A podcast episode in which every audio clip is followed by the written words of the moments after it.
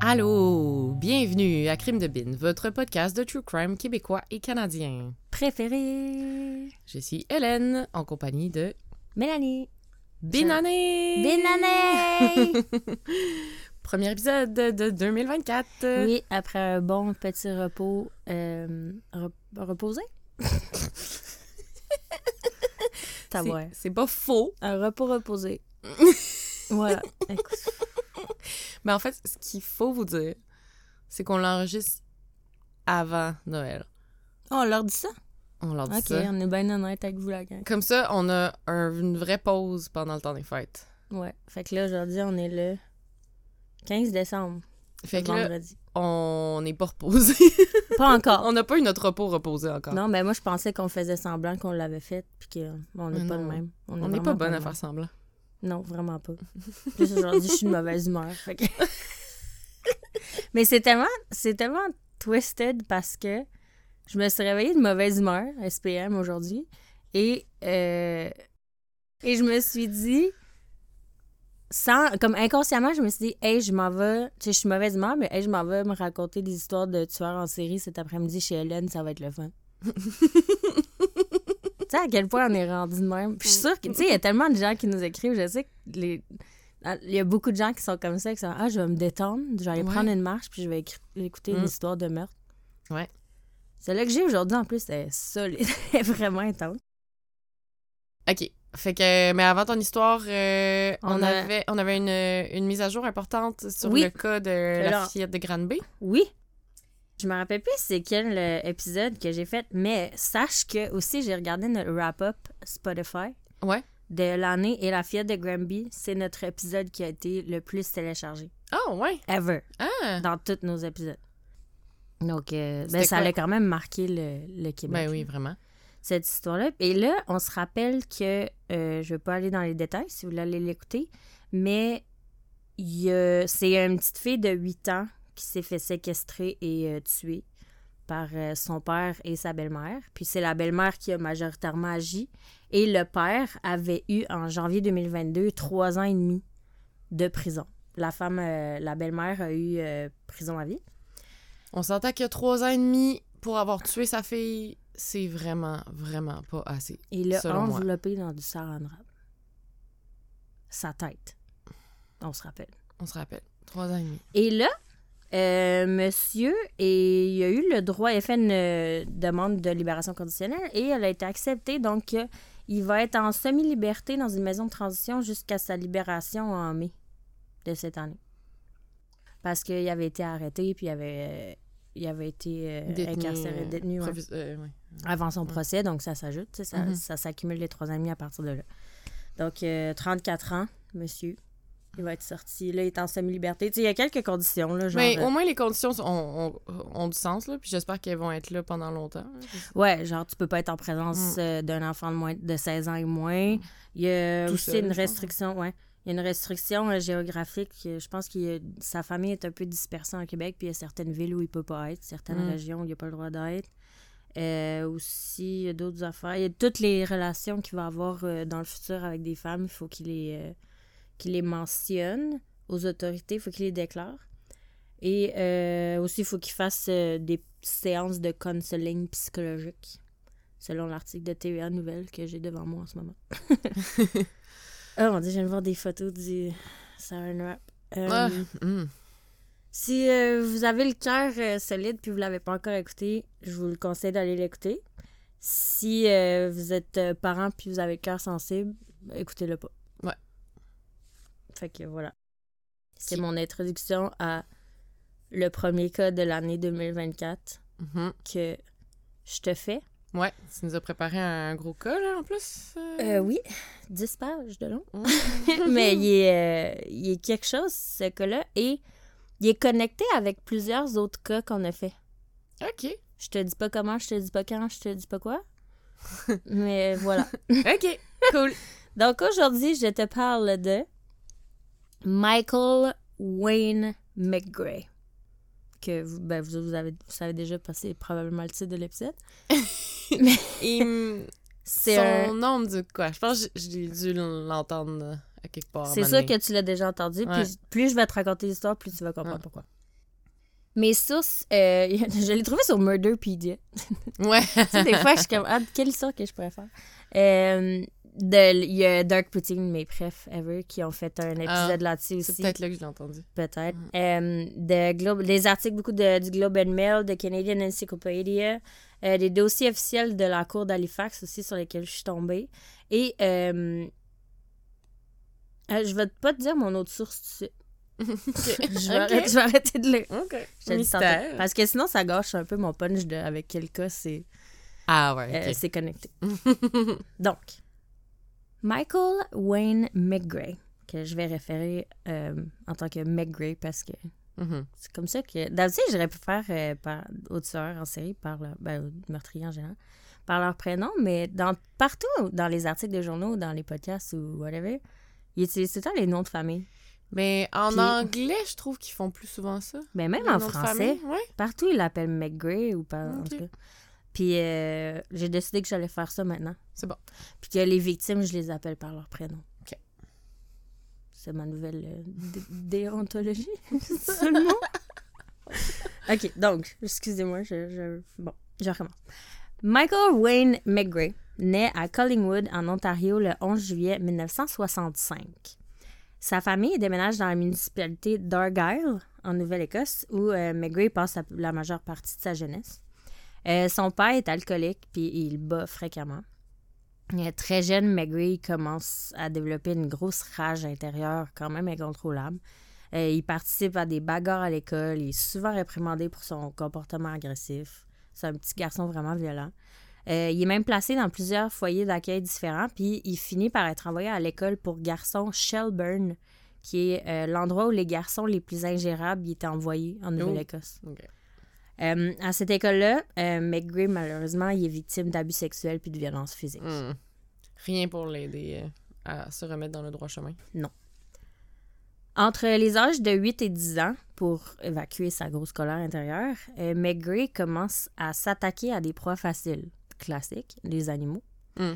Euh, il s'attaque aux canards puis à d'autres types d'oiseaux en général. Euh, puis il prétend les avoir tués sans faire exprès quand il se fait pogner. Ah ben, né Euh. après, après 5... Écoute, Oups, c'est pas fait par exprès, celle-là non plus. comment est-ce qu'il s'y prend? D'habitude, il, y a- il, les tue en les étranglant avec ses mains nues, mais là, Oh un moment donné, ça a l'air que, selon Dark Poutine, OK, le, ça a l'air qu'il a étranglé un canard avec ses mains, mais que le canard a réussi à euh, s'échapper, Ouais. mais il a comme blessé, on sait pas trop comment, McGray OK. en s'échappant. Fait que là, McGray a développé une colère encore plus intense. Il était comme, OK, les mains, ça c'est plus assez. Fait qu'il a trouvé un couteau à l'école, il l'a volé. Puis là, il a commencé à tuer les animaux avec un couteau. Ouf. Ce qui est plus efficace quand même quand tu Hey, y penses. c'est quand même euh, des signes... euh, des pas bons signes. Tu sais, quand ton enfant commence à tuer des canards avec un couteau, là, tu Exact. t'inquiètes, là. Mais tu sais, le petit gars, euh, il start pas comme. Sa vie, elle a pas commencé de la bonne Non, manière, mettons. Puis il a pas l'air d'avoir beaucoup de d'encadrement. non. Euh, donc, il passe une adolescence difficile, qu'on peut, comme on peut se l'imaginer, euh, sombre dans l'alcool, la drogue. Euh, il commence à être bien connu des policiers. Il accumule les petits délits, genre vol, conduite dangereuse, agression sexuelle. Ouf, OK. Des- ben, pas des agressions sexuelles, pas des viols, mettons, mais plus des, des Des- attouchements, des choses comme ça. Ben, pas, pas que je diminue le, le, non, ça. le délit, là, ça reste. Ça va aller en escaladant, mais ça commence par des, des plus petits gestes, là. Ouais. Il est décrit comme violent, colérique. Il se fait arrêter souvent puis il passe plusieurs séjours en prison ici et là. Ça, c'est qui il est à date. OK. Là, je te parle de Elizabeth Gale Tucker. Elizabeth Gale Tucker habite avec sa mère, Mary Lake, à Dartmouth. Dartmouth? Au, euh, en Nouvelle-Écosse. OK. Euh, à 17 ans, elle quitte le foyer familial puis elle emménage avec son amie Bonnie, qui habite à 250 km à peu près de Dartmouth. Excusez mon accent. Elisabeth, elle se trouve un emploi dans une usine de transformation du poisson à Church Point. Puis euh, elle n'a pas vraiment les moyens de s'acheter une voiture, puis elle a l'habitude de faire de l'autostop. C'est comme ça qu'elle se, qu'elle se déplace. Le 24 avril 1985, Elisabeth, ce jour-là, a fait de l'autostop et elle se fait embarquer comme par plusieurs autos différentes pour euh, continuer son chemin et elle se rend jusqu'à la gare de Weymouth, dans l'ouest de la Nouvelle-Écosse. Et là, elle voulait, c'était pas sa destination finale, elle embarque à nouveau dans une voiture qui s'arrête pour la prendre. Il s'agit de la voiture de De McRae. Michael Wayne Ah. McGray. Il a 19 ans à l'époque. Euh, McGray n'est pas au volant de la voiture, c'est un de ses amis qui- dont Ah, on ok. connaît pas le nom qui est au volant de la voiture. Elisabeth, elle embarque dans l'auto. Les deux hommes, là, se rend compte que les deux hommes sont quand même en boisson, boivent du rhum, fument du pot en conduisant. Euh, il en offre à Elisabeth, elle refuse. Ils sont vraiment intoxiqués. Puis là, ils commencent, les deux gars commencent à faire euh, des avances sexuelles à Elisabeth. Mm. Fait que là, elle commence à se sentir comme pas super à l'aise. genre, fuck, faut que je sorte de là. Exactement. Puis là, ils sont de plus en plus déplacés. Puis là, McGray finit par rejoindre Elisabeth sur la banquette, la banquette arrière de l'auto. Puis là, il dit Je te donne 50$, puis tu me fais une fellation. Mm. Elisabeth, elle refuse. Puis là, elle se met à crier, la stress. Elle essaie de sortir de l'auto. Euh, fait que là, l'ami de McGray, il arrête l'auto parce Mhm. qu'il commence à se battre en arrière. tu sais. McGray réussit à immobiliser Elisabeth en lui tenant les bras. Mhm. Là, la voiture est arrêtée. Fait que là, il sort de, il sort de l'auto. Elle continue à hurler. Fait que là, McGray se fâche encore plus, encore plus. Il la frappe violemment. Puis là, il retire ses pantalons, sa chemise, sa veste. Tente de la violer, mais ça marche pas. Là, il est vraiment pas de bonne humeur. Il est en colère. Il sort un canif de sa poche. Puis la poignarde Hum. direct dans les côtes. Hum. Puis là, il prend comme goût au meurtre. Ouais. C'est la première fois qu'il tue un, ouais. un- un poignarde un être humain. Ouais. Fait que là, il continue parce qu'il n'arrive pas à, à s'arrêter. Il aime ça. Hum. Fait que là, après, beaucoup, beaucoup, on n'a pas le nombre exact, là, mais vraiment beaucoup de coups de couteau. Et tout d'un coup, il s'arrête. Il est comme satisfait. Puis là, il a soif. Fait qu'il s'en va dans l'auto, va chercher la bouteille de rhum. Puis il commence à boire un peu avec son ami, qui est là, puis qui fait rien. Ouais. Elisabeth, entre-temps, euh, décède, évidemment. Et là, les deux hommes en boisson, ils décident de transporter le corps de l'adolescente. Fait que là, ils la tirent par les jambes, puis la jettent dans un buisson, sans prendre vraiment la peine de la dissimuler. Ah, Ok, juste, Juste sur là. le bord de la route. là. Ben, tu sais, comme dans un précipice, Ouais. ça descendait sur le bord de la rue. Fait que tu peux pas la voir de la rue. Mhm. Mais quand même. Ils embarquent dans la voiture, continuent leur route comme si de rien n'était. On Ça sait-tu, va genre, prendre- son ami... Y a-tu, genre, déjà témoigné? Genre, on sait-tu qu'est-ce qui, qu'est-ce qui est passé par sa tête quand, quand ça s'est arrivé, genre? On, Non, on on sait pas. pas. C'est vraiment, je sais pas. Ben, c'est pas le seul cas euh, qu'il y a un ami qui fait rien. Ah ouais. C'est comme, ils sont comme pas là, peut-être trop in- intoxiqués. Écoute, tu t'attends comme tellement pas à ça que Ouais. J'imagine que t'es sous le choc. Tu sais, il y en a qui freeze, tu sais, Ouais. quand il y a des choses comme ça qui arrivent. Ben, Puis, des puis choses là, comme après ça, t'es comme, fuck, j'ai vu, genre, j'étais là pendant le meurtre. Fait que Mm. je ferme ma gueule, puis. Exact. Mm. Euh, c'est juste cinq mois plus tard qu'il y a un chasseur qui promène son chien dans le coin qui va trouver comme des ossements Mm. parce que le corps est rendu décomposé, rendu là. Puis il trouve le corps d'Elisabeth. Maintenant, je te raconte une autre histoire. Mm. Qui va finir aussi mal. Le 14 novembre 1987, donc deux ans après le meurtre toujours irrésolu Mhm. d'Elisabeth, Michael euh, euh, excusez, est à Saint John, au Nouveau-Brunswick. Il est euh, au Nouveau-Brunswick. Il se promène vraiment beaucoup. Là, il traîne avec deux amis cette journée-là. euh, Mark Daniel Gibbons et Norman Warren. Là, les trois hommes, ils décident, pour s'amuser, de cambrioler un taxi. Fun, fun. Tu sais, nous autres, on prend un verre de vin, Mhm. nous autres. Cambrioler un taxi. Genre, on joue à des jeux de société. On joue au bin. oui, on a joué au bien la semaine passée, c'était le fun. Donc, il appelle une voiture. Euh, quand la voiture arrête, arrive, Gibbons euh, s'installe en avant avec le chauffeur et Warren puis McGray en arrière.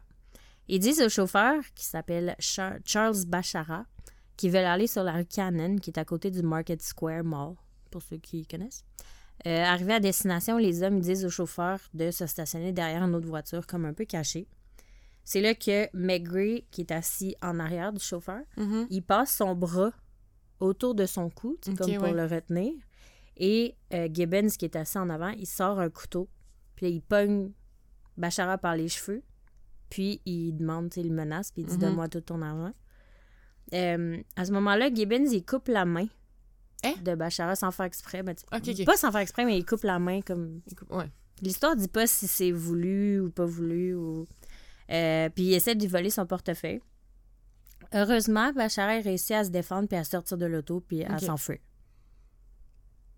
Donc, Au moins, il, est s'en est sorti. Donc là, le vol, total échec. Là, les gars sont comme fuck, qu'est-ce qu'on fait? Partent à la course. Mhm.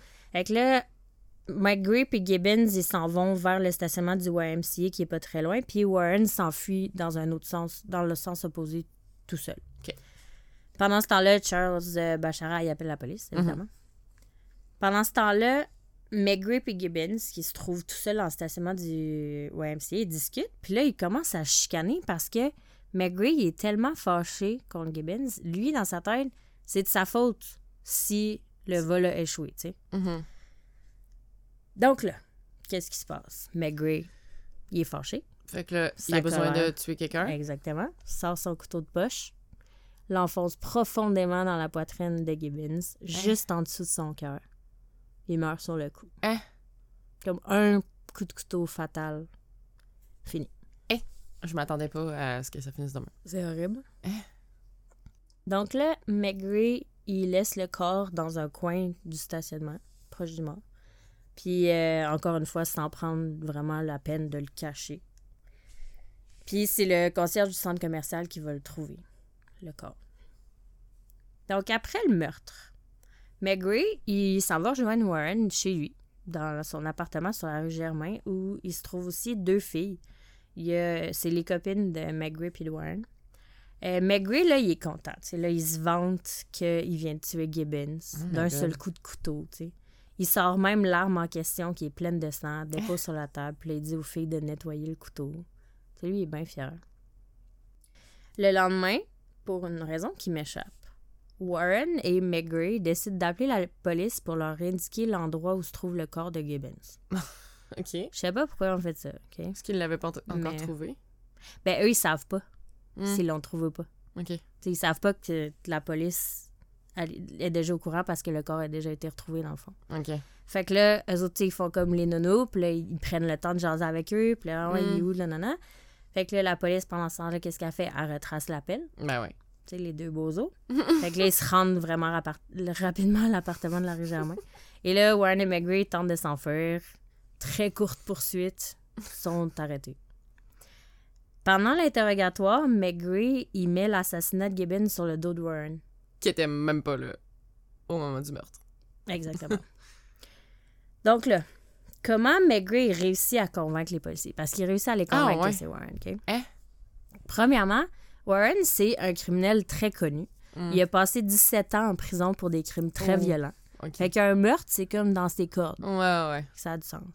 Deuxièmement, McGray a ordonné à sa copine par la de Warren de confirmer l'histoire Mm. Selon laquelle Warren avait tué euh, Gibbons, puis menace les filles de leur faire subir le même sort s'ils Mm. s'opposent. Et euh, ces deux filles-là, dans le passé, ils ont toutes deux été victimes de violences, puis ils sont aussi accros à l'alcool et aux drogues. Et elles sont au courant de rumeurs qui disent que euh, McGray aurait déjà tué quelqu'un. Mhm. Donc, elles ont vraiment peur Ouais. de lui. Ben, avec raison. Avec là. raison, Ouais. tu sais. Donc, terrifiées, elles acceptent de corroborer son histoire. Donc, au procès de Warren devant le jury, comme promis, les filles, ils disent, ils racontent l'histoire comme McGray leur a dit de la raconter. Mhm. Euh, Elles blâment tout sur Warren pour le meurtre de Gibbons. Et là, le jury, il vient à la conclusion que ça pourrait autant être Warren que McGray Mhm. qui a tué Gibbons. Mhm. Donc, à cause de ça, il est déclaré, Warren il est déclaré non coupable parce Ouais. qu'ils savent pas. Il y avait un doute raisonnable. Exactement. Mhm. Mhm. Donc, il est déclaré non coupable du meurtre de Gibbons, mais il écope quand même de 11 ans de prison pour son rôle dans le vol puis l'agression du chauffeur de taxi. Ah ouais. Tu sais, il Mm. était là, quand Mm. même. Puis McGree est condamné à 5 ans de prison pour les mêmes accusations. Vu que c'est comme sa première condamnation. Ben, c'est pas ça. Non, non, il a tellement passé de temps en prison. Euh, McGray. Ouais, c'est pas... Non, il est allé plusieurs fois en prison. Ah ouais, il est déjà allé. Ah, ok, Non, ok. c'est un habitué, là. Ah, ok, ok. Je pensais que c'était sa première fois, fait qu'il était même plus doux, mais. Non, non, c'est pas sa que première l'autre, fois. euh, vu qu'il a été beaucoup en prison, c'est comme 11 ans, oui. Ouais, lui, il est comme, OK. J'ai fait 17 ans, je peux faire 11. Euh, donc, le meurtre de Gibbons est résolu. Hmm. Encore une fois. Là, printemps 91. On est. euh, Attends, je reviens un peu. On était en 87, donc 4 Ouais. ans plus tard. McGree, euh, il est incarcéré dans un établissement à sécurité minimale. Et grâce à son bon comportement, il obtient une sortie de trois jours qui lui permet de se rendre à Montréal pour la fin de semaine de Pâques. Oh. Donc là, il arrive à Montréal et il était censé se rendre dans une maison de transition. Il était censé comme Mhm. pour qu'il sache il est où, tu sais, Ouais. ce qu'il fait pas. Hmm. À la place, le samedi soir 30 mars 1991, euh, il décide de sortir dans un bar gay du village. Ok. Au bar, il rencontre Robert Assali, qui est un enseignant de 59 ans à la retraite. Euh, McGree, il a 26 ans à cette époque-là. Ok. Les hommes prennent un verre, discutent, ils s'entendent bien. Mhm. Ils se découvrent une passion commune pour le hockey. Euh, et Robert finit par faire une grosse erreur. Il invite McGree à prendre un verre chez lui à son condo de l'île des Sœurs. Non, fais pas ça, Robert. Arrivé au condo, les hommes continuent à boire, regardent la télé. On sait pas trop s'ils ont eu une relation sexuelle ou non. Euh, selon l'histoire raco- racontée par McGree plus tard, euh, il a dit que lui s'était endormi sur le divan puis qu'il s'était réveillé vers 6 heures le lendemain. Et quand il s'est réveillé, Assa- euh, Robert Assali était dans sa chambre en train de se préparer pour la journée. Ok. Euh, et là, pendant que Robert Assali est en train de se préparer, Mhm. encore une fois, McGree il est poussé par une soif étrange de meurtre. Ouais, genre qui sort de nulle part. là. Genre, t'as Ouais. passé une belle soirée avec lui, puis c'était nice. Puis... Donc là, il prend un couteau dans la cuisine, il entre dans la chambre de Robert, pointe le couteau vers lui, puis il lui ordonne de se coucher par terre. Là, Robert, pense que McGree fait une très mauvaise blague, on Mhm. s'entend. Donc, il se met à rire. Ça, ça enrage McGree. Donc, frustré, il se met à le frapper à la tête avec une lampe de chevet. Robert tombe sur le sol. McGree le poignarde 16 fois Mm. à la poitrine et à la gorge. Et il laisse le corps inerte de Robert Assali sur le plancher de sa chambre, ramasse une bouteille d'alcool, puis s'en va. Juste comme ça. C'est un fou furieux. Oui, puis ce qui est triste, c'est que c'est une semaine plus tard, le 7 avril, que le, son frère à Robert, Rudy, c'est lui qui va le trouver Ah. dans son appartement, partiellement ligoté aussi, ça a l'air. Ah ouais, partiellement côté Mais ça, Ouais. McGree l'a comme pas raconté. Non, il l'a pas dit. Puis, tu sais, c'est comme... C'est comme... Encore plus fucked up qu'il ait fait ça le lendemain matin. Tu sais, je sais pas, tu sais, dans le sens, dans, normalement, les tueurs... Je sais pas, les tueurs... euh, Ben, je pense ça va être que... comme dans la soirée. Je Ben, je pense qu'ils ont tellement... Ils ont peut-être trop bu d'alcool, puis il Mm. s'est endormi. Ah, peut-être. Parce que McGree, je pense pas qu'il était attiré par les hommes. Je pense que vraiment la raison pour laquelle il est allé, c'était vraiment juste pour le tuer. Fait que là, vu Mhm. qu'il s'est endormi, il a fait Ah fuck, faut que je le tue maintenant. Parce qu'il est allé juste pour ça. Tu Ouais. sais, son but, c'était pas d'avoir ouais. une relation sexuelle avec lui. Ça, Mm. c'est ma théorie à moi. Ouais. Peut-être qu'il était un peu aux hommes aussi, mais qu'il l'a jamais Peut-être, mais il n'y a pas de relation sexuelle avec lui. Il- on- on selon moi. tu confirmes? On le sait pas, non. Ouais. Mais moi, je pense pas. Moi, je pense vraiment qu'il était allé pour le tuer. Ouais, probablement. Parce que sa soif de. Il y a comme pas un appétit sexuel aussi fort qu'un Un appétit petit, euh, meurtrier. meurtri- Ouais, meurtrier, ouais. Ouais. C'est fucké. hein? Ouais, vraiment. Et tu vas comprendre aussi pourquoi je, je dis ça avec le prochain. Ok, ok. Donc, on est toujours le même week-end de Pâques à Montréal. Là, on est rendu le matin du 31 mars. McGree, il sort de- du condo de l'île des Sœurs. mhm. Et dans Dark Poutine, il dit qu'ils ont trouvé une euh, carte. Il a, McGree a trouvé une carte du métro parce qu'il savait pas trop il était où. Puis même eux, ils sont comme l'île des Sœurs. C'est quoi? Mais je pense qu'ils disent après ça, ils finissent par dire Nuns Island, mais genre le. Tu sais, ils comprennent pas c'est quoi. mais c'est vrai que c'est loin quand ils pensent de, du village. Ouais. tu prennes le métro. Fait que là, ça, eux autres, ils disent qu'il a trouvé une, euh, une carte de métro. Il a, il a figure out comment revenir. Il était, ouais. Ouais, c'est ça. Puis, fait que là, sa bouteille à la main, Mm. il s'en va dans le métro, puis il retourne dans le village. J'avoue que, tu sais, en 91, t'avais pas de GPS, t'avais Non, pas genre... ça. Fait que tu sors dans une ville que tu connais pas. Ben oui, à l'île des Sœurs, t'es loin, là. T'es sur une île, Jay. T'es sur une île à côté de l'île. Mm. C'est ça, t'es perdu. Donc, euh, bref. Où je suis rendue? Oui, donc là, il, il s'en va au métro et il Ouais. veut retourner au village, euh, sa bouteille d'alcool à la main, toujours. Et il réussit par euh, retourner dans le village et il traîne là pas mal toute la, toute la journée. Et en fin d'après-midi, il se ramasse dans un autre bar, toujours dans le village.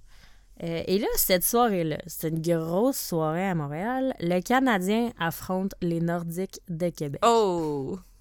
Ça dit dans la deuxième série de matchs à domicile. Je sais même pas qu'est-ce que ça veut dire. Fan de hockey. Et là, j'ai fait une recherche pour ceux que ça intéresse. Les Nordiques, ils ont gagné 4 à 1 ce soir-là. Ah. Wouhou. Wouh, wouh, nordique. Donc, trêve de plaisanterie. Euh, on est au bar. McGray fait la connaissance de sa prochaine victime, Gaétan Etier, qui vient de Rawdon, d'une famille de six enfants. Et là, un peu sur euh, Gaétan, Gaétan, il a l'habitude de- d'éviter les réunions familiales parce qu'il est homosexuel, mais il veut pas le dire. Parce Oh. qu'à cette époque-là, on s'entend, c'était Ouais. plus difficile. Euh, bien que dans j'ai entendu une entrevue de son frère qui dit que lui, il dit, tu sais, j'y ai déjà dit, si tu veux me l'avouer que t'es homosexuel, j'en ai rien à faire. Mhm. Mais quand même. Donc là, Gaétan, il fréquente les bar gays du village où il se sent accepté, tu sais. McGray puis Gaétan discutent de hockey en prenant un verre ou deux. Gaétan finit par commettre, commettre la même erreur Mm. que Robert. Il invite McGray à son appartement pas trop loin sur la rue Saint-André pour garder la fin du match. Mm. Dans l'appartement, McGray et Gaétan sont allongés sur le lit, boivent du vin, regardent le match. Selon les dires de McGray, il aurait refusé les avances faites par Gaétan. Puis Gaétan se serait endormi. OK. Donc, tu vois, je pense qu'il est vraiment pas là pour le sexe. Parce qu'ils n'ont pas de relation sexuelle. Ouais. Mais en même temps, c'est sa version. Ouais. Donc, ça Peut-être qu'il était homosexuel Mais c'est ça, parce que là, il retourne au village, je suis comme... Ouais. Il, il me semble qu'il est, beaucoup au village pour euh, Mm, quelqu'un qui est Peut-être. pas, qui est pas gay. À 6 heures du matin, exactement 24 heures après avoir tué Robert Assali, McGray a une nouvelle envie de meurtre. Tu sais, une petite envie du matin. Ouais, une petite... euh, hein. Donc, fidèle à lui-même, ça va dans la cuisine, cherche un gros couteau, une bouteille de vin vide. D'un coup, il fracasse la bouteille sur la tête de Gaétan. C'est pas clair si Gaétan était réveillé ou s'il dormait, mais la finalité est la même. Euh, il se met à le poignarder violemment. Gaétan essaie de se débattre de toutes ses forces, tente de prendre le téléphone comme d'attraper Mm. le téléphone. McGray coupe la ligne Ah, téléphonique avec son couteau, puis il continue dans sa rage meurtrière. Au total, Gaétan reçoit 11 coups de couteau au haut du corps, puis il y a une dizaine de lacérations à la tête dues aux coups de bouteille de vitre. God. Il est tellement mal en point, il est encore en vie. Ouf. à ce moment-là, qu'il a l'abdomen ouvert, puis il essaie de retenir ses intestins avec Ah. ses mains. C'est Ah, horrible. Et finalement, euh, Gaétan s'est fini par succomber à ses blessures, évidemment. C'est difficile. Mm. Euh, McGray, encore une fois, laisse le corps dans une mort de sang, attrape une bouteille d'alcool, s'en va. Fait tout le temps la même affaire. Ouais. Ça commence à être son pattern, là. C'est le 3 avril, deux jours plus tard, qu'il y a un ami de Gaétan qui trouve comme bizarre qu'il donne pas de nouvelles, tu sais. Puis là, sa ligne de téléphone est coupée. Tu sais, dans le temps, ça- quand t'appelles une ligne de téléphone Ouais. coupée, ça faisait... Ça faisait... Mais- genre. Ouais, ouais. Non, ça, c'était engagé. Ah oui, c'est vrai. Genre le, la- le numéro que vous tentez de joindre. est- n'est pas à ton service. Euh, donc là, il trouve ça bizarre. Fait que là, il appelle le propriétaire du building d'appartement où ce qui était. Et là, les deux hommes, il dit là, il y a quelque chose qui va pas. Mhm. Donc là, les deux hommes, ils se rendent à l'appartement, le numéro 3 du bâtiment, puis ils font leur entrée dans un appartement complètement à l'envers. Ils constatent qu'il y avait eu une bagarre. Mm. Et là, rentre dans la chambre, tombe sur le corps extrêmement violenté de Gaétan, s'entend? Ouais. Ça doit être assez traumatisant à tomber là-dessus. Euh. Surtout quand c'est quelqu'un que tu connais. Mm. J'ai vraiment de la misère à la raconter, celle-là. Ah oui, non, c'est triste. Fait que euh, Gaétan, il a été retrouvé finalement avant euh, Robert. Ouais. Parce que Robert, ça a pris une semaine. Ouais. L'ami de Gaétan, il contacte un de ses frères, donc Gabriel Mm. Etier, pour lui apprendre la triste nouvelle. Et là, Gabriel, à son tour, il apprend la nouvelle à ses autres frères et sœurs, parce qu'il était six enfants. Et là, tout le monde se rend à la maison familiale de Rodden pour avertir leurs parents, parce qu'ils se sont dit s'il faut qu'ils apprennent ça par les médias, tu sais. Ouais. Et ça, Gabriel, il a dit dans une entrevue que c'est là que les parents de Gaétan, ils ont appris qu'il était gay. Mm. Ils savaient même pas. Mm. Jusqu'à sa mort. C'est vraiment triste. Vraiment. Et euh, pourquoi on sait autant de, de détails sur cette histoire-là? C'est parce que mon autre source, c'était le podcast audio euh, du village Oui, c'est ça. Meurtre, Euh, combat et fierté. oui, ça me disait de quoi? Mhm. Euh, Gaétan Etier. Ouais. ça, je vais pas te dire. C'est l'épisode 4. Y a-t-il un tueur en série? Mm. si jamais vous voulez aller l'écouter. Et donc, il faut se rappeler, je te fais un, un rappel de ces années-là. Il y avait une horrible saga meurtrière visant les hommes homosexuels de la communauté euh, LGBTQIA+, de Montréal. J'en ai déjà parlé dans le cas de Joe Rose. Mm. Euh, L'épisode 66, je l'ai noté. Et aussi, j'ai raconté la soirée du sexe garage, qui a tout rapport avec ça, ce qui est un épisode bonus euh, sur Patreon, si vous voulez aller les, les écouter. C'est assez horrible, euh, ces Ouais. cas-là. Donc, Robert Assalif et Gaétan Etier sont les cinquième et sixième victimes d'une vraiment trop longue liste de Mm. 17 hommes homosexuels qui ont été assassinés dans les années 90. Donc, entre 89 et 93, plus précisément à Montréal. Mm. Et, je vous rappelle, c'est ce sur quoi porte le balado audio Le Village. Mhm. Ça porte sur ces meurtres-là. Donc, en termes d'avancée, c'était comme la première fois avec les cas de Robert Assali et de Gaëtan Antier que les journalistes des affaires juridiques ils nommaient que les victimes étaient homosexuelles. Mm. Parce que ça a l'air stupide aujourd'hui, mais c'était un grand pas à l'époque parce que les causes des crimes homosexuels, ils étaient jamais nommés. Ils étaient Ouais. souvent ignorés. Mm. On disait pas qu'ils ont été tués parce qu'ils sont Mhm. homosexuels. On disait ah, c'était un crime de gang, c'était, Mm. on mentionnait jamais ça.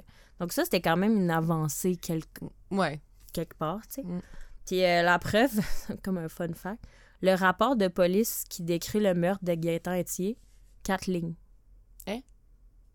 Ça devait être genre, je lis pas le rapport, c'est totalement à disposition, ça devait être genre, on l'a trouvé, il était dans cet état-là, on sait pas qu'est-ce qui est arrivé, voilà. On l'a trouvé, il était mort. Ouais. ça, ça devait être ça. Hein?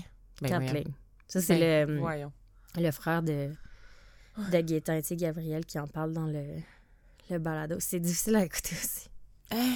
Euh, aussi, il y a, hum, ça n'a pas vraiment un rapport, mais ça a un rapport. Euh, une opinion que j'ai trouvée intéressante dans le balado, c'est Roger Leclerc, qui est un militant pour les droits de la communauté LGBTQIA+, de Montréal.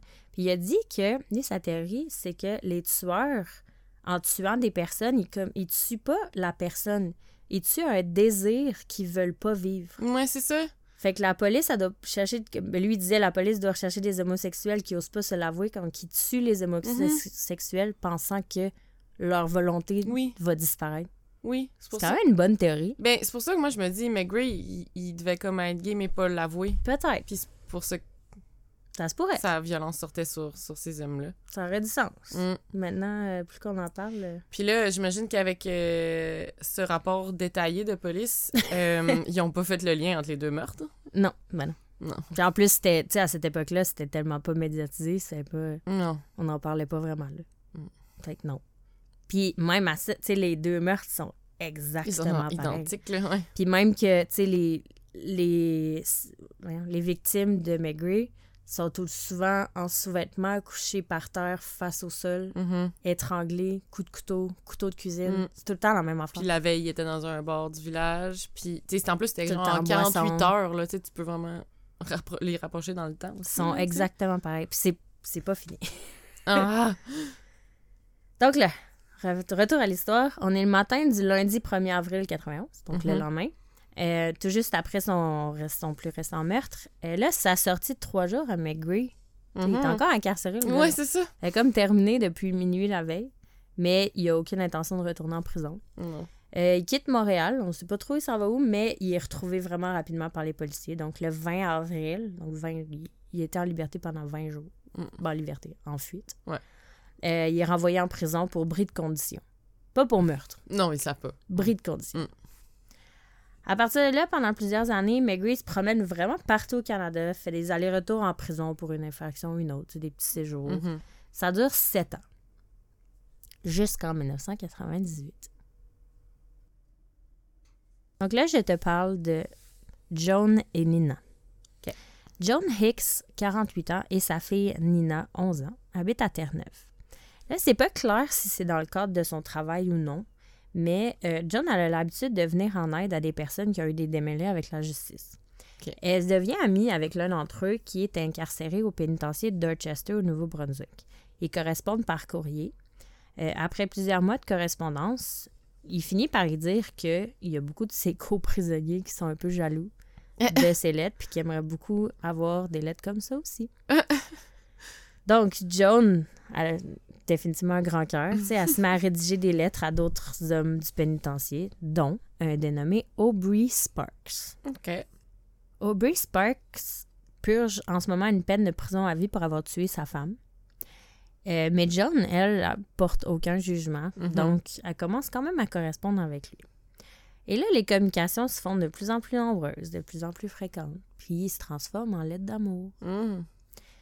Donc là, tombe en amour par-dessus la tête.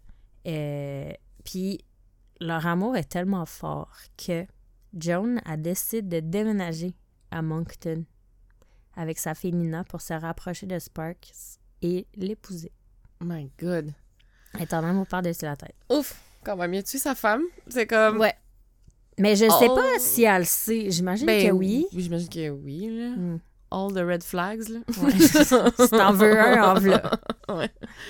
Donc, évidemment, la famille de Joan tente de la convaincre de Mhm. de pas y aller, puis que Mm, ouais. quand t'es en relation avec un meurtrier, c'est comme pas une bonne idée. Non. Surtout pas quelqu'un qui a tué sa femme. Ouais, c'est ça. Mais John, elle les écoute pas, elle est en amour. Euh, Nina non plus, 11 ans, on se rappelle, elle est pas fervente à l'idée de déménager pour aller rejoindre un meurtrier. Encore là, je ne sais pas si elle le sait. Tu, sais, tu dis tout ça à ta fille de 11 ans, je ne sais pas, mais en même temps, le gars il est en prison. Ouais, c'est ça. Euh, donc, même que c'est vraiment triste. Euh, dans Dark Poutine, ils disent qu'avant leur départ, Nina a donné à sa tante Judy une photo d'elle. Puis elle a dit que si jamais il y a quelque chose qui arrivait, elle pouvait utiliser cette photo-là pour les médias pour qu'ils la retrouvent. Oh my God. Voyons, Nina. Elle a 11 ans. Ah oui, oui. C'est capoté. Donc, à Moncton, John Nina il s'installe en premier dans un refuge pour sans-abri à une trentaine de minutes du pénitencier où est Sparks parce qu'ils sont partis vraiment vite puis John n'a comme pas eu le temps de trouver un appartement. OK. My God. Euh, au refuge, John rencontre une femme, Tammy McLean, avec laquelle elle se, elle se lie rapidement d'amitié. Tammy est en couple. Son chum, Michael Wayne McGray. Oh boy. Oh boy. Euh, fait intéressant qui est pas, c'est pas pertinent à l'histoire, mais quand même. euh, en février 95, Tammy puis McGray ils ont eu un petit garçon. Mais en raison de complications médicales, le petit garçon il est mort à trois jours après sa Oh naissance. non. Ouais, c'est vraiment Oh triste. my God, c'est triste, ça. Tammy, elle a déclaré que son Mike, elle l'appelait Mike, euh, il a commencé à boire à ce moment-là parce qu'il se blâmait pour la mort de leur fils. Mm. J'imagine, je sais pas si elle savait pas qu'il buvait avant ou s'il avait slacké ou parce qu'il buvait quand même. Ouais. Parce que bref. Mm, Peut-être qu'il s'était remis un peu sur le droit chemin pour Tammy. Ben oui, ça faisait longtemps qu'il avait pas tué personne. Ça fait sept Ouais. ans De ce qu'on sait. de ce qu'on sait. Donc, John finit par se trouver un petit appartement, puis le couple aussi, pas ensemble. Mhm. Euh, le couple habite au 37 Bruce Street à North Dartmouth. C'est vraiment difficile à dire. North Dartmouth. Oui. Euh, McGray travaille comme paysagiste. C'est pas Ah. pertinent, mais je l'ai Mais mis. comme euh, MacArthur, Ah oui! le, le tueur de Oui, Toronto, le tueur de, du, du village gay de Toronto. Oui, c'est vrai, il Ouais. était paysagiste. Mm. Bon, tu vois, je l'ai mis. Je l'avais mis pour, pour cette raison-là. Voilà. Donc, les trois amis traînent souvent ensemble dans le demi-sol de Tammy et McGray. Ils jouent au cœur, boivent de l'alcool. Nina est souvent là aussi. 11 ans, je rappelle. Le soir du 28 février 1998, Tammy, elle appelle Joan, puis elle dit que McGray est comme incontrôlable. Il est Mhm. avec son ami, Glendon Bennett. Et ils ont consommé beaucoup d'alcool puis de la cocaïne toute la journée. Là, Tammy, ils viennent probablement un peu agressifs. Tammy, Mhm. elle a peur. Fait que là, John a dit à Tammy, viens me rejoindre chez nous, laisse-les faire leur party. Ouais. Viens me voir, je suis avec ma fille. Donc, Tammy, elle quitte l'appartement, ce qui met un peu McGree en colère. Et il dit aussi dans un article de CBC qu'il a, a été envahi à ce moment-là par une envie pressante de tuer quelqu'un quand il est parti. Donc, il propose à son ami de trouver quelqu'un à tuer. Là, les deux gars sont intoxiqués, sont sur la poudre. Fait que là, Bennett, il pense que son ami, il, il joke. Mais, Hum. Ouais. Fait que là, il sort, tu sais, il le suit quand même. C'est quand tu dis j'ai goût de tuer quelqu'un, normalement, c'est une expression. Lui, non. Non, lui, c'est littéralement. Donc, les deux hommes super intoxiqués marchent dans les rues de Moncton à la recherche d'une proie. Sans résultat. Fait que là, ils se rendent à l'appartement de John, où ce que Tammy allait. Mm. Donc, toujours en colère contre sa blonde, McGree ordonne à, Dami- à Tammy de retourner à leur appartement. Dis-toi, tu feras pas la fête avec nous, nous, on va rester avec John et Nina. Tammy quitte. Mm. McGree et Bennett restent en compagnie de John et de Nina. Mhm. Quand Tammy franchit la porte, s'en va, McGree prend John par la gorge, la plaque violemment contre le mur. Avec ses deux mains, toute sa force, il étrangle John, qui tente de se débattre, mais a fini par s'évanouir puis tomber sur le sol. Malheureusement, ça l'arrête pas, McGree. Mhm. Il jette sur elle, la bat furieusement. Elle est inconsciente. Ça n'a pas de sens. Mm. Après des nombreux coups, fidèle à son habitude, il se rend en cuisine, Couteau. couteau à pain, Ah, couteau à pain. couteau à pain. Il y a Ah! beaucoup de dents sur un couteau à pain. Ah.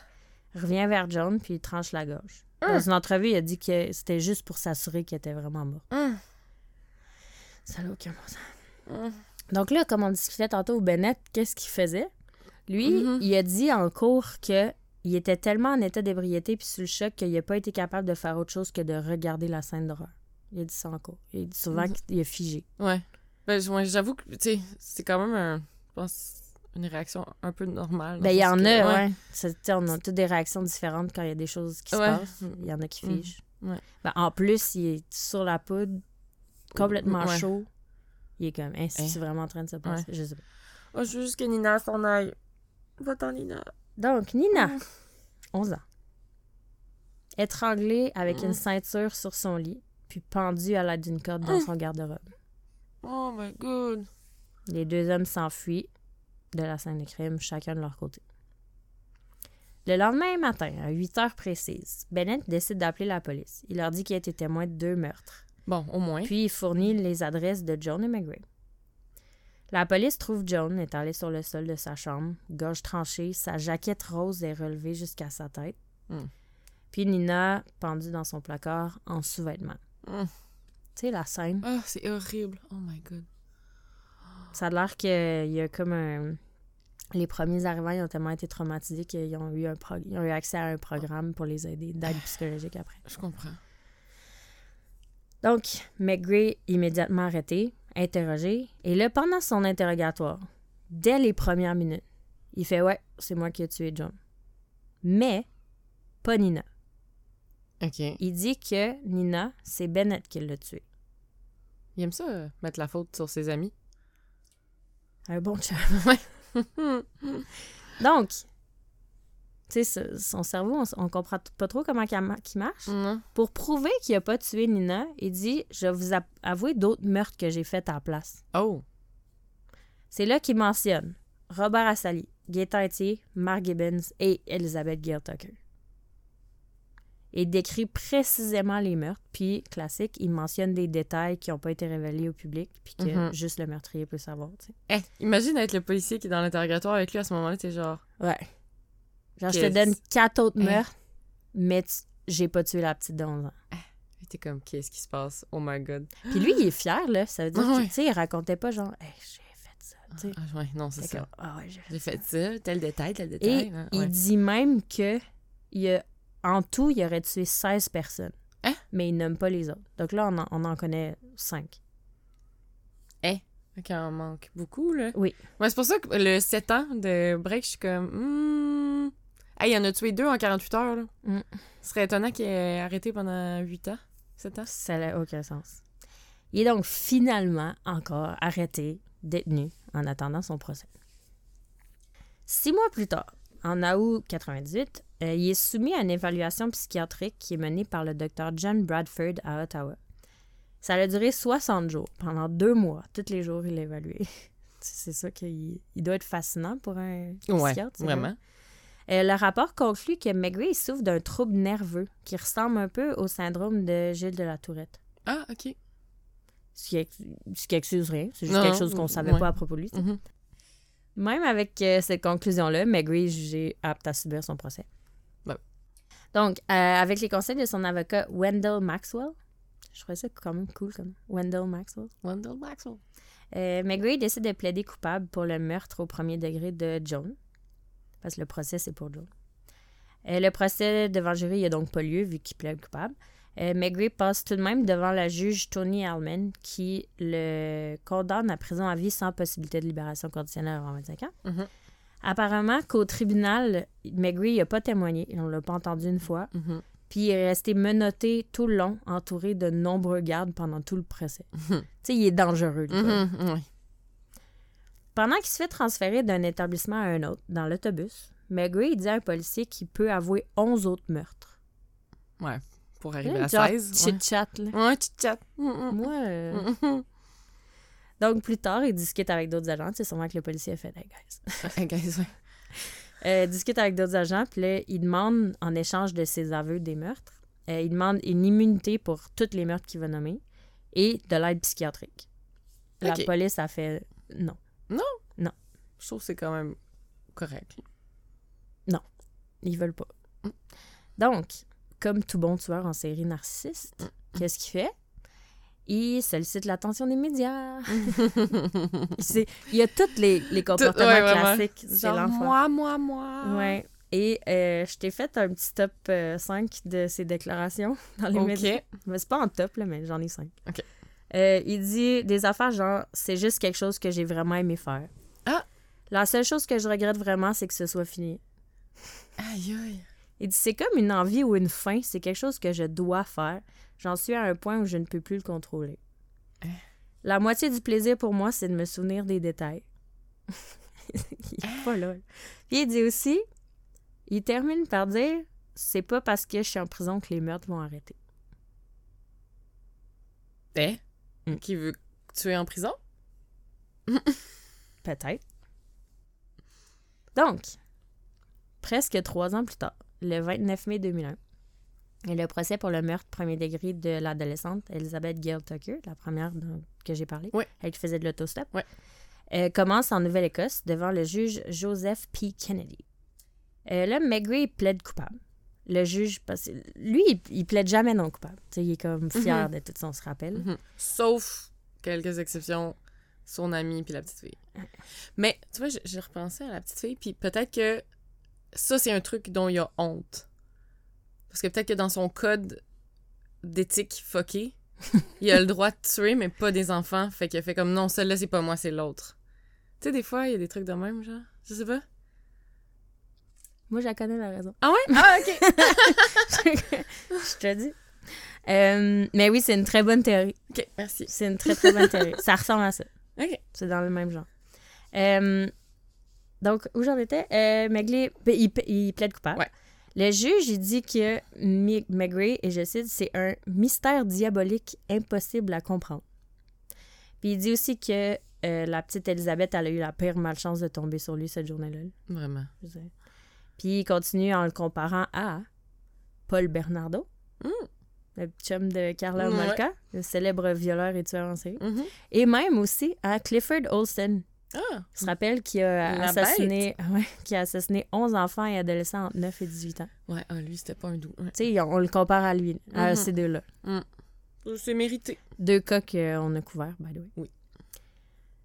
Megray est condamné, encore une fois, à prison à vie. On s'entend, même affaire. Le juge ordonne aussi qu'un échantillon d'ADN soit prélevé puis déposé dans la banque de données Mhm. nationale. Oui, s'il vous plaît.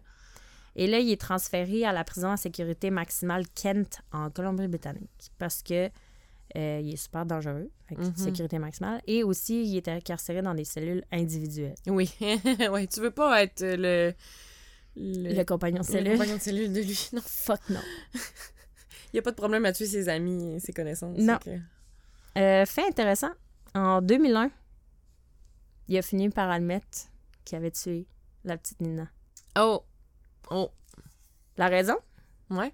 Il a dit qu'il avait pas voulu l'admettre, le meurtre, à l'époque, parce qu'il sait que les tueurs d'enfants sont souvent tués en prison. Ouais. Mais il s'en foutait de la tuer. tu sais, C'est pas ouais, son code d'éthique. pas son code d'éthique, mais c'est que Mais- le code d'éthique des prisonniers en général, C'est ça. tu Puis lui, il peut enfants. pas mourir parce que sinon, il pourra plus tuer. Fait. Ouais. Mais il a quand même essayé de se suicider plusieurs fois. Ah! Ah ouais, ok. L'histoire s'arrête pas là. Non! Parce qu'on se rappelle qu'il a dit aux médias Qu'il a pas fini. c'est pas parce que je suis en prison que les meurtres vont cesser. Ouais. C'était vrai. Ah. En septembre 2010, pas très longtemps, Ouais. McGray est transféré dans un autre pénitencier à sécurité moyenne cette fois-ci, Oh. qui s'appelle Mountain Institution à Agassiz, toujours en Colombie-Britannique. McGray est placé dans une cellule avec un compagnon, Oh non. Jeremy Michael Phillips, 33 ans. Tu sais, quand tu dis, moi, je voudrais pas être le compagnon de cellule. Ouais, tu... ouais. Phillips, il apprend à connaître McGray, puis comme... Moi, j'ai peur quand même de lui. il avertit même le personnel plusieurs fois qu'il craint que McGray l'assassine. Oh my god. Oh. Il demande aussi plusieurs fois qu'on change de cellule. Malheureusement, personne ne prend sérieux. Personne n'écoute. Oh. Le soir du 22 novembre 2010, donc ça fait huit semaines qu'ils sont dans la même cellule, il y a un garde du pénitencier qui se rend compte qu'il y a un bout, c'est pas très clair exactement c'est quoi, là, un bout de métal qui était sur une raquette de ping-pong qui a disparu. Oh, ok. Ça doit être un bout de métal tranchant, ou tu sais, quelque Ouais. chose qui peut être une arme blanche, tu sais. Donc là, euh, il y a une alerte qui est lancée, les prisonniers se retrouvent confinés. Tant que la pièce de métal n'est pas retrouvée, Mm. les prisonniers sont dans leur cellule, tu sais. Donc là, toutes les portes se ferment, les recherches commencent. Ils font souvent des, des comptes pour voir si tous les, les prisonniers sont là. Donc le dernier compte des prisonniers dans leur cellule se fait à 20 heures- 22h15 ce soir-là. Uh-huh. Sept minutes plus tard, McGray, out of nowhere, se jette sur Phillips, lui attache les mains et les pieds avec des draps qu'il avait coupés euh, en forme de corde. Oh my god, il était tout prêt, là. Il bande les yeux, prend soin de lui enfoncer quelque chose dans la bouche pour pas qu'il crie. Il l'étrangle avec ses draps, les restants des draps, jusqu'à ce qu'il arrête de respirer. Et là, McGray, satisfait, il a arrêté de respirer, euh, Ouais. son compagnon. Il va se coucher, laisse le corps inerte de Phillips sur le plancher, face au sol, Comme d'habitude. comme d'habitude. Le lendemain matin, lui, il dort. là. Il est couché. Je pensais que, je pensais que c'est lui qui avait pris le bout de métal, mais non. Non, même pas. Non, même pas. Ça n'a même pas rapport. Hein? C'est fucké. Ouais. Le lendemain matin, à 10h02, McGray il dit aux gardes que, il appelle les gardes, puis il dit Hey, mon compagnon de cellule, il se réveille pas. Donc là, il arrive, il trouve Gray, il y a une infirmière qui arrive sur les lieux, elle le déclare mort, puis elle dit que ça a l'air le corps il était vraiment froid. Fait qu'elle dit ça fait plusieurs heures Ouais. qu'il est- décédé. Puis, puis il avait enlevé les, euh, les liens, le... Je sais pas, l'histoire le dit pas. Sûrement. Ouais, sûrement pour faire comme Ah, je, je sais pas pourquoi il Ouais. est mort. Ah, ben oui, parce que il était sur son lit quand il l'a attaqué. Ouais. Puis là, il était sur le sol. Ouais, fait qu'il avait tout Ah, il avait tout enlevé. camouflé, le, le meurtre. fond. Ouais, ben tu sais, il a Ouais. pas l'habitude de les camoufler très bien, Non, meurtres, on s'entend. Euh, donc là, il est arrêté. Ben, arrêté. Il est déjà en prison, mais interrogé, encore une fois, dès les premières minutes. Fait comme, ouais, c'est moi Ah. qui l'ai tué. Il est donc inculpé d'un autre chef d'accusation de meurtre au premier degré, de Jeremy Michael Phillips. Déclaré coupable. Il se voit ajouter 25 ans de plus à sa peine, mais rendu là, Euh, ouais, Tu sais? Ben, rendu là, c'est sûr qu'il est coté comme dangereux puis qu'ils le laisseront jamais sortir. là, Non, c'est finit sa peine. là. là, c'est ouais, c'est le dernier. C'est assez. J'espère qu'ils l'ont pas remis dans- avec quelqu'un d'autre dans une cellule là, après ça. Donc là, depuis 2012, McGree est à l'établissement Archambault de Sainte-Anne-des-Plaines. Oh, ok. J'ai fait une petite recherche. Rendu au Québec. hein. C'est une des prisons canadiennes dans laquelle les gardiens reçoivent les meilleures formations parce que les détenus sont connus comme étant extrêmement violents puis très dangereux. Ouais. Mm. Euh, c'est d'ailleurs là que Clifford Olson et Maurice Momboucher Ouais. ont été incarcérés. Mm. Et euh, fait intéressant, je ne savais pas, mais Maurice Momboucher est mort Ouais. l'année passée du Oui. cancer de la gorge Ouais, il y à avait 69 le cancer. ans. Le 10 juillet 2022. Je savais Mm. pas. Voilà. Mm. C'est un fait vraiment pas rapport, mais pour ceux qui s'intéressent. À chaque fois que je fais tout le temps ça, ça tu sais, tomber dans les rabbit holes. là. Ouais. Je googlais le pénitencier de Saint-Anne-des-Plaines, l'établissement Archambault, puis là, je tombe là-dessus. là, hein. Mhm. Donc, Michael Wayne McGray est pour toujours tout seul dans sa Bon. cellule. OK?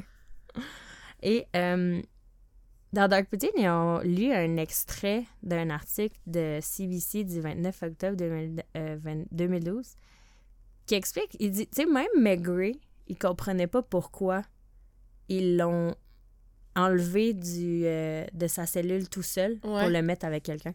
Il dit Je sais pas pourquoi ils ont fait l'erreur de me mettre ici. Je suis pas un détenu moyen. C'est un problème mental. J'ai fait une pause pendant 15 ans. Je pouvais plus me retenir. Je suis un sociopathe. Je suis un tueur en série. C'est juste une question de temps avant que je tue encore. Tu sais, il est comme Pourquoi vous m'avez bougé? Ouais. Ça n'a pas de sens.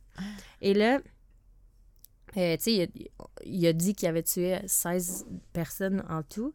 Et il y a beaucoup d'autres suspicions, tu sais, dans lesquelles, des cas dans lesquels il a été soupçonné. Ouais. Euh, J'en ai cinq ici. Il y a, euh, en juin 93, Shelley Connors, 17 ans. En mai 95, Nicolas Lane, 15 ans. En janvier 96, il y a Brenda Way. Et en juillet 97, il y a Crystal Jack. Il a tout été soupçonné, Ouais. mais c'est des cas irrésolus, faute de preuves, I guess. Ouais. Mais en plus, ils ont son ADN, mais peut-être qu'il manquait Ben, de- c'était. Euh, C'était-tu avant? Euh, attends, c'est quand? C'est en quelle année qu'ils ont demandé de l'ADN? Je pense que c'est genre en 2001. Ouais. Ça veut dire que c'était tout avant? Ouais, je sais pas. S'ils n'ont pas gardé de. Ouais, c'est ça. S'il y avait, avait pas assez d'ADN euh, dans leur, leur dossier, peut-être qu'ils n'ont pas pu euh, Ouais, le comparer. Puis euh, il y a aussi un autre podcast que j'ai trouvé qui parlait de. hum, Merde, j'ai oublié le nom. Euh, de, du fait que la police de la Nouvelle-Écosse connaissait vraiment bien Wayne. Et que il aurait pu. Euh, McGray, excusez. Et qu'il aurait pu peut-être être, être, arrêté avant vraiment Mm. beaucoup de meurtres. J'ai son. Euh, son dossier ici, ça décrit tout ce qui a été arrêté. Euh, conduite dangereuse, il a été arrêté, il a fait six mois. Après ça, violation de... Par, par- je lis en anglais, puis j'essaie de le traduire. Euh, Parole violator. Après ça, sexual assault. Un autre sexual assault. Mischief. Ça, c'est un vol en bas de... En, en dessous de 1000 dollars. Tu sais, il y a il y a theft plein under d'affaires. ouais. 1000. Failed to comply with probation order. Assault with intent to commit robbery. genre, Theft over $1,000. Ça arrête jamais. Ouais. Assault peace officer. Breach of probation. Failed to attend court. Il y a tellement... Son dossier était tellement épais. Ouais. Puis à chaque fois, tu sais, il faisait des checks, c'était écrit 5 jours, 5 ans, 12 mois, 3 mois, 1 mois, 6 mois, 8 mois, 4 mois, 4 mois, 6 mois. Tu sais, ça- c'est Mm. tout le temps ça. Ok, ouais. Fait qu'il faisait des petits séjours. in and out, in là, and tout le temps. Puis, mais j'imagine que tu peux pas le garder si t'as pas d'autres raisons. non, c'est genre- ça. Parce que c'était pas des crimes graves. Mais il y a pas comme une limite au crime puis au nombre de fois que tu peux aller en prison? Il y a pas une limite, genre, OK, après 10 fois in and out, euh, on te garde. Là. On te garde un 10 ans. tu Je dis n'importe quoi parce que je suis frustrée, là, mais. Tu sais, genre, ça devrait. La sentence devrait être de plus en plus sévère si c'est Ouais. pas. Mais c'est sûr que ça, c'est considéré, là, s'il y a déjà des accusations. Mais en euh, même temps, des- tu sais. Des condamnations précédentes, là. Mais... Deux mois, quatre mois de probation, deux ans de probation, deux mois, cinq jours, cinq ans. Boum. Après ça, trois mois. Tu sais, cinq ans, Ouais. après ça, trois mois. Ça n'a pas de sens, là. C'est tout dans l'ordre criminologique, ce que je viens de te dire. Mm. 87, 89, 93, 94. Ça arrive jamais. En tout cas, bref. Histoire euh, très frustrante. Aïe, aïe. Fait que là, il est encore en vie. Il, est à- Ouais, t'en est est plein. pleine. Puis il a genre 60 ans. Euh... Il est en 65? 65. Oh non, fais pas le calcul. Mais attends. Je pense que ça fait Ça peu fait près ça. 35 plus 23, ça fait quoi? 40. Parce que 65, 2005, il a eu 40 ans. Plus 20. Deux- plus 20 presque, là. Il Il y a y a, genre, il y a- il y a un, un peu moins que 60. Genre 58, quelque chose comme ça. On est bonne en maths. les chicks, ça, les gens qui vont nous écrire vont être là. Euh, il y a genre 75. Ouais, c'est ça. Il est mort, ça fait 3 ans. Donc voilà, c'était l'histoire de Michael Wayne McGray pour commencer en feu l'année 2024. Aïe, aïe, ouais. Ok, je, l'avais déjà entendu, mais j'avais vraiment tout oublié Mais c'est parce les détails. Il est connecté à tellement de cas. Ouais. Puis tu sais, le nombre, je t'en ai nommé cinq des cas irrésolus auxquels il est, il est Ouais. relié, mais il y en a bien plus que ça. Ouais, c'est sûr. Il y a un podcast qui est. J'ai. Je l'ai plus. Mais il y a un podcast qui est dédié à ça. Hmm. Euh, euh, C'est vraiment comme un, un tueur en série classique, là, dans le sens. Ah, il y a tout ce que. Tout. Ouais. Ouais. On s'en vient des, des pros là-dedans, là, vous Mm. autres aussi, j'imagine, à force de nous écouter. Mm. Après 70 Puis tu sais- épisodes. Il y a comme beaucoup de tueurs que c'est comme les, les pulsions sexuelles qui vont les amener à tuer. Lui, c'était vraiment la pulsion de tuer. Ouais, puis il en parle Point. ouvertement, là. Genre, il aimait ça. Ouais. Mais c'est la rage. Ouais. C'est tout, ça vient tout de sa rage Ouais. intérieure. Genre, ses, ses abus sexuels, c'est... Il a été battu. après ça, abus de drogue, abus d'alcool. Je veux dire, ça Mm. te fait... Ton cerveau, il est pas... Ouais, t'es pas bien, là. Non. Voilà. Aïe, aïe. Yes, good job. Merci pour cette histoire. J'ai travaillé très fort là-dessus. Ouais, oui. Je suis brûlée une fois de plus. Ah, ah oui, j'avais des petits shout Ah oui. OK, pour euh, nous remettre de bonne humeur. Vas-y. Mm. Saint-Jérôme? Ouais, Yes! euh, quelqu'un qui nous écrit sur Saint-Jérôme cette semaine. C'est vrai? Alors, euh, Guillaume, qui dit Allô, j'habite à Saint-Jérôme et l'été, j'installe deux aires climatisées dans mon appart. Un dans mon salon et un autre dans la fenêtre de notre chambre. Un beau samedi après-midi, j'écoutais la télé avec ma conjointe, puis à un moment donné, le chien se met à japper. Alors, comme tout bon maître, j'ai dit à mon chien Lola, ta. Quand on a été se coucher le soir, l'air climatisé de la chambre avait disparu. Oui, oui, on s'est fait voler notre air clim en plein après-midi En plein pendant qu'on était là. Saint-Jérôme, c'est n'importe quoi. C'est tout pour mon anecdote. Bonne journée. Ah, c'est bon. Avoue, hein? L'après-midi pendant qu'ils sont là. Hein? Imagine, tu rentres dans ta chambre, tu vois quelqu'un dans ta fenêtre en train de prendre ton air climatisé, t'es comme, ben ouais. Eh oui. Ah, fait que Lola, elle avait raison. Ouais, faut toujours écouter son chien. C'est la morale de l'histoire. Surtout si t'habites à Saint-Jérôme. Sinon, j'avais des petits charlottes que j'ai tellement notés il y a longtemps. là, je m'excuse pour les gens. Euh, OK. Euh, Charlotte, euh, Geneviève et ses garçons, euh, qui dit « Je suis une belle-mère indigne, Ah, je l'ai vu, celle-là. car Henri, 11 ans, Hector, 8 ans, Charles, 12 ans et Louis-Philippe, 11 ans, vous adorent. Le « allô » est une inside entre nous. Oh, OK. allô les Allô, garçons. allô, Geneviève et les garçons. Ah, ça, c'est trop drôle. Il y a- il y a- ça arrive souvent qu'il y a des parents qui nous disent. Man, ton enfant, tu penses qu'il dort dans l'auto, puis là, il entend. Ouais. Fait qu'il tranche la gorge. 47 coups de couteau. Oups. Ses intestins sortent de partout. Oups. Classique. Euh, Bon, oui, je vais en lire un autre à... Je me rattrape sur les, les charlottes en Vas-y, vas-y. Euh, Lily. Salut les bines. Moi, je voudrais juste que vous disiez salut à ma meilleure amie. On écoute tous vos podcasts et on tripe, on les écoute ensemble en jouant aux cartes. Donc, salut à Rox de Lille. Vous êtes trop hot, lâchez pas. Oh, merci. Allô, Allô? et Lily. Voilà. On peut en garder d'autres pour d'autres fois. Merci encore une fois de nous avoir écoutés. Et euh, pour ceux qui ne savent pas, on a un magnifique site web maintenant que j'ai Oui. fait pendant le temps des fêtes, qui est en ligne. Ben, que, en ce moment, il ne marche pas, mais qui a rendu, quand Ren- vous écoutez l'épisode, Il va être, Il va être en ligne. Moi-même, je l'ai pas encore vu. J'ai vraiment. il est vraiment nice, je me suis vraiment donné. Euh, si vous voulez aller écouter nos épisodes, parce que je sais qu'il y en a qui avaient de la misère avec les liens les dernières fois, donc euh, ils sont tous sur euh, notre site web si vous voulez aller les écouter. Et c'est ça. C'est ça. Alors, merci, Binkou, d'avoir été à l'écoute. Puis on se voit dans deux semaines. Oui. Bye. Bye.